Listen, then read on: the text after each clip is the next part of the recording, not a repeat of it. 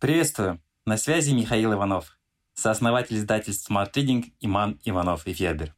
Спасибо, что слушаете наш подкаст. Подписывайтесь на Smart Reading. Слушайте и читайте самые лучшие книги. Почему мы делаем глупости? Новая книга Даниэля Канемана. Два врача ставят больному разные диагнозы. Два специалиста кадровой службы расходятся во мнении по поводу кандидата на вакансию. И даже один и тот же человек решает одну и ту же задачу по-разному в разные дни недели. Почему так происходит? Психолог, лауреат Нобелевской премии по экономике, отец-основатель поведенческой экономики, автор книги «Думай медленно, решай быстро», Даниэль Канеман с авторами попытались разобраться в причинах подобных различий. В книге «Шум. Изъяны человеческого суждения», вышедшей на английском языке 18 мая. Мы уже сделали summary, Читайте или слушайте в библиотеке Smart Reading, впервые на русском. Представьте, что вас обвиняют в ограблении Федерального банка США. По закону вам светит от 0 до 25 лет тюрьмы.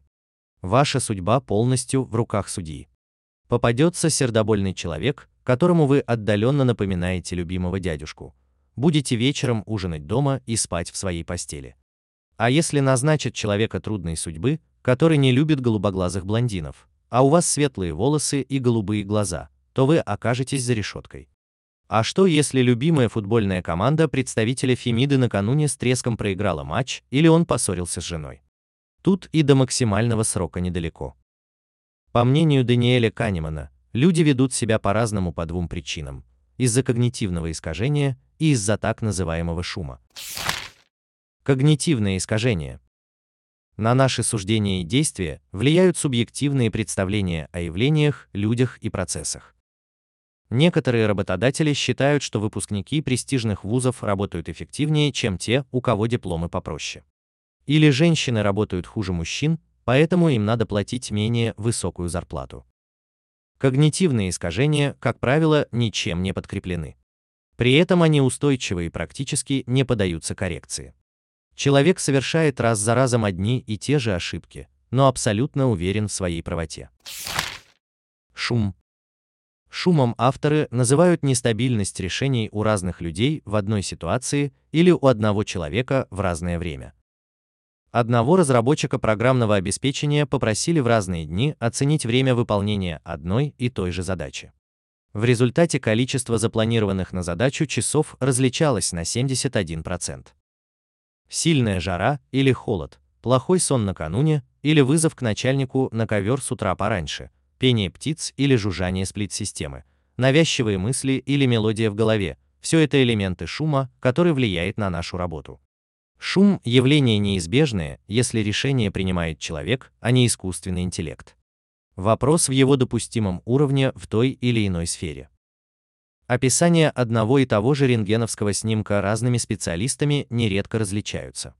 Получается поставленный диагноз и назначенное лечение. Это что-то вроде русской рулетки. Шум в компании несложно измерить, не вдаваясь в подробности деятельности сотрудников. Просто сравните, как решают одни и те же задачи два сотрудника.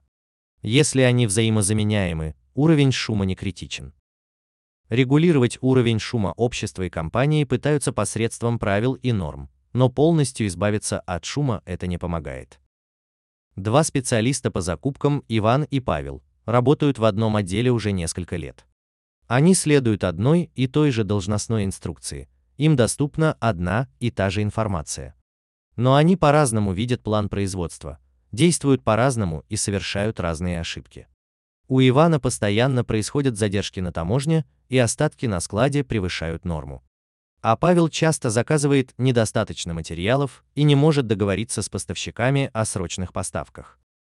В борьбе с шумом важно соотносить цену ошибки и цену ее решения. Когда Facebook стал удалять неприемлемый контент, это, несомненно, снизило уровень шума. Но возникла новая проблема. Программа стала удалять слишком много сообщений, в том числе приемлемых. Канеман утверждает, что шум можно если не убрать, то свести к минимуму, и предлагает несколько проверенных способов. Подробности в Summary. Smart Reading – Summary на лучшие нон-фикшн книги в текстовом и аудиоформатах. Еженедельное обновление. Подписывайтесь на сайте smartreading.ru.